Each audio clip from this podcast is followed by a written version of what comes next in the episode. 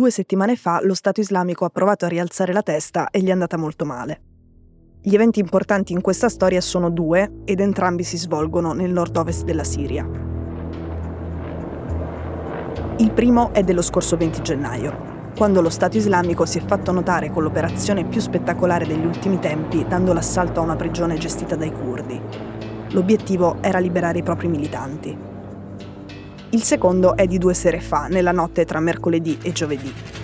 Quella notte si capisce subito che sta succedendo qualcosa di grosso, perché ci sono degli elicotteri militari degli americani sopra Atmeh, appunto nel nord-ovest della Siria e molto vicino al confine con la Turchia.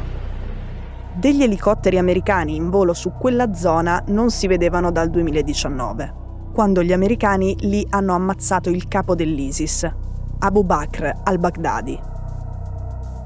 Sul foglio Daniele Reineri ha scritto che la notte tra mercoledì e giovedì era una notte senza luna, quindi la notte giusta per un raid con degli elicotteri. Come era una notte senza luna quella del 27 ottobre 2019, quando è stato ucciso al-Baghdadi. Le speculazioni su chi potesse essere il bersaglio questa volta durano parecchie ore.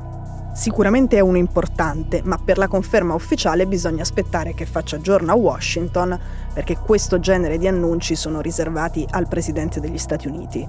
E infatti nel pomeriggio in Italia eh, di ieri Joe Biden ha confermato che la missione è stata portata a compimento e che l'attuale capo dell'ISIS, Abu Ibrahim al-Quraishi, è stato ucciso.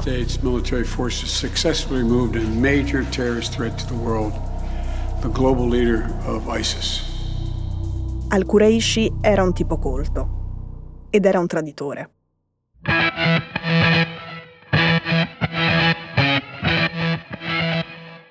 Sono Cecilia Sala e questo è Stories, un podcast di Cora Media che vi racconta una storia dal mondo ogni giorno.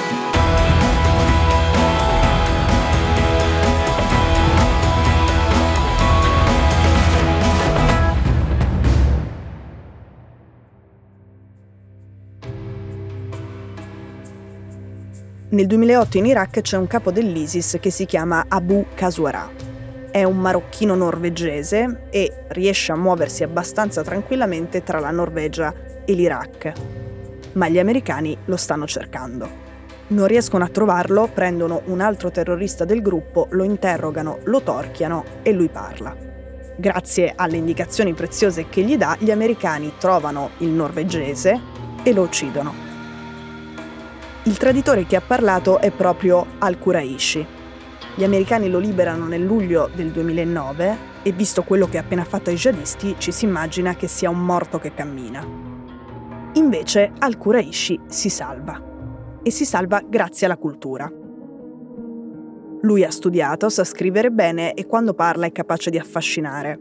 È carismatico e per l'ISIS la comunicazione e la propaganda sono davvero molto importanti. Poi quella è una fase che si basa tutta sulla parola e sui messaggi, in cui bisogna ammaliare per reclutare. E al Quraishi serve per fare bella figura. È raffinato, è coinvolgente, usa l'arabo classico con le desinenze, i prefissi e i suffissi e i terroristi che lo sanno fare sono pochi. Arriviamo al 2014, lo Stato islamico dilaga in Iraq, nel nord-ovest, dove ci sono gli yazidi. L'ISIS li considera gente che si lava poco e adora il diavolo. I bambini si salvano perché li si prende, gli si fa il lavaggio del cervello e li si prepara a combattere. I maschi adulti vengono sterminati e bisogna decidere cosa fare con le donne. Proprio Al-Quraishi, dall'alto della sua fama di colto teologo, dice che anche se sono eretiche non c'è bisogno di ucciderle e che possono diventare sabaia, schiave. Ognuno si prende le proprie e dopo qualche mese iniziano a scambiarsele tra di loro sui gruppi Telegram le donne schiave servono per loro e anche per fare reclute.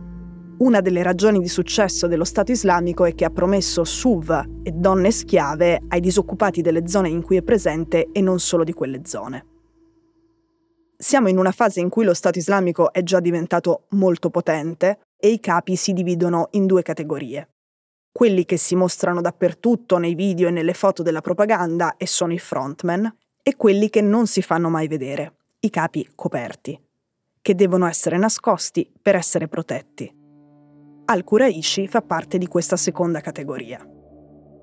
Lui è uno degli uomini più stretti e fidati del grande capo al-Baghdadi e secondo alcune fonti uno dei suoi soprannomi è Terminator, anche per le pratiche spietate con cui gestisce alcuni dissidi interni allo Stato islamico.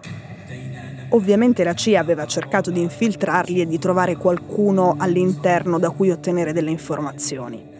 In più i vertici sono paranoici e Al-Quraishi decide di punire le spie vere o presunte organizzando delle esecuzioni infernali basate sulla legge del contrappasso. Per esempio, gli americani hanno colpito delle auto dell'ISIS mentre attraversavano un ponte. Le auto sono cadute nel fiume e i terroristi sono morti affogati. La legge del contrappasso prevede di infliggere la stessa morte alle spie, sempre vere o presunte che siano li chiudono con dei lucchetti dentro una grande gabbia e li immergono dentro una piscina. E sulla gabbia hanno messo più telecamere subacquee che riprendono tutte il video e l'audio dell'agonia. Tutte queste esecuzioni vengono filmate in 4K con una fotografia molto studiata, la post-produzione con effetti audio e video e le musiche originali. Poi vengono diffuse online. Dietro a tutto questo c'è l'uomo a cui al-Baghdadi ha affidato la propaganda internazionale dell'ISIS e che pochi mesi prima di morire ha scelto come proprio successore. Ed è l'uomo che sono andati a prendere le forze speciali americane meno di 48 ore fa. Lui, come aveva fatto anche al-Baghdadi, si è fatto esplodere insieme a tutta la sua famiglia mentre stavano entrando.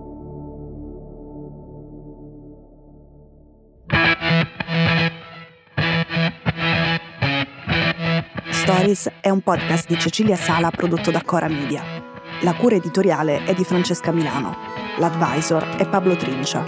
La producer è Monica De Benedictis. La post-produzione e il sound design sono di Daniele Marinello. La sigla e la supervisione del suono e della musica sono di Luca Micheli.